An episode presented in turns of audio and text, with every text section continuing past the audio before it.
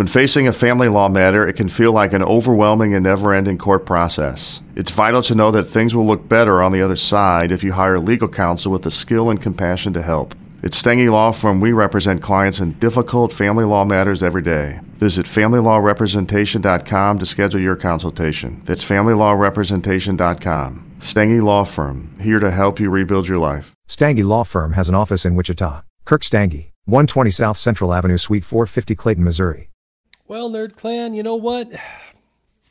This is a, uh, a small chapter. Welcome back to Blake's Book Club, talking about Midnight Sun, and uh, it's a small chapter, and I figured I got some time. Uh, let's read and let's chat. So we're talking chapter 20, Midnight Sun, Carlisle. And of course, there is, like I said, no coincidence that we're talking about Carlisle in the last chapter and his beginning story because in this chapter it's an immediate follow up. Now, I definitely do not remember any of this in Twilight, uh, but I'm sure that it was there.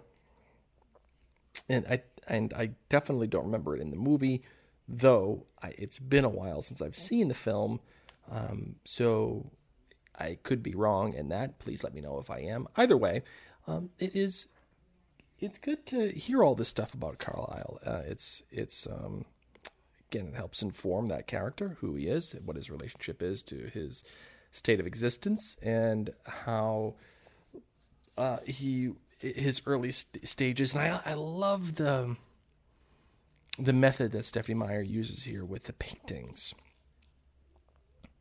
Paintings are a very vibrant way to describe something, especially if it's as if it's, it's a storybook uh, that Bella could follow, um, and because paintings are, are, are like film but different. They are snapshots, and they are um, vibrant in the ways of color and light um, or uh, depth.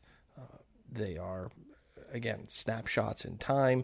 They represent all of the emotion that uh, is covered in this snapshot. It's really important to have these paintings, and it's a good little tool that Stephenie Meyer uses to give us a visual of the kind of emotions that Carlisle was running through, giving us the exposition without actually having to exp- give us full expository dialogue. Though we do have that in the conversations between Be- Edward and Bella.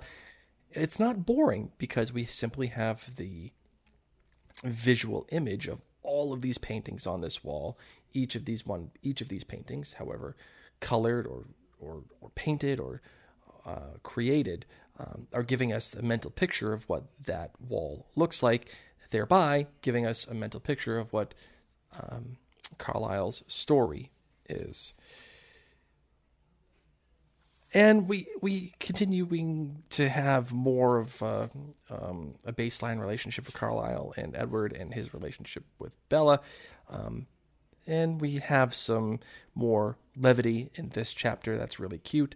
Uh, that, of course, talking about swimming and how everything is easy for um, for them, and they don't have to breathe, and it's more of a habit. And uh, but of course, this is Midnight Sun, so there is no room for total um, happiness. There has to be some kind of broodiness, um, and in this chapter, it happens uh, with this. I took a deep breath. I know at some point something I tell you or something you see is going to be too much. And then you'll run away from me, screaming as you go.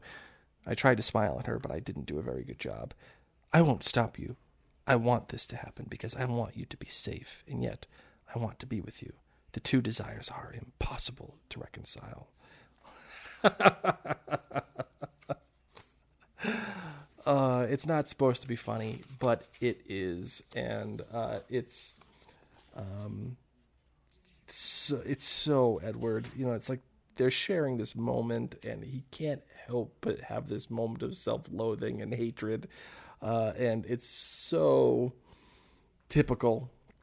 And I and I and I get it. I get why why Stephenie Meyer wrote it this way. I understand it, but it's. I feel like at this point in their relationship, they should be moving on. Though, though, though, though, I will say this: most of you uh, have told me that you like stories about Mary and I, uh, and I will tell you this story. Um,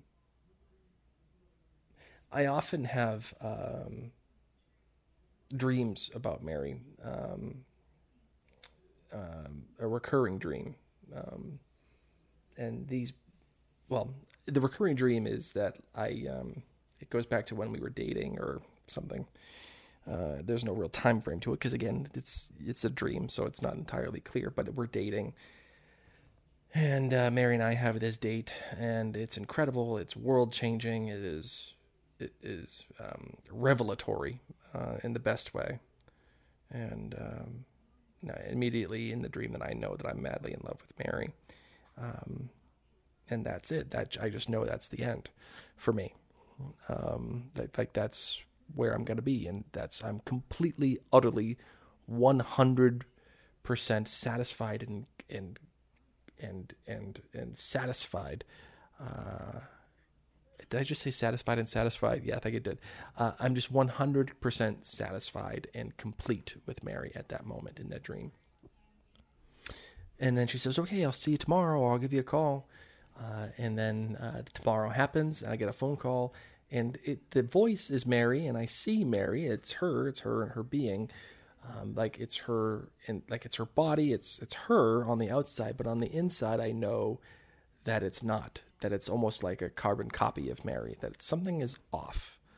And while I'm happy, I know something isn't right.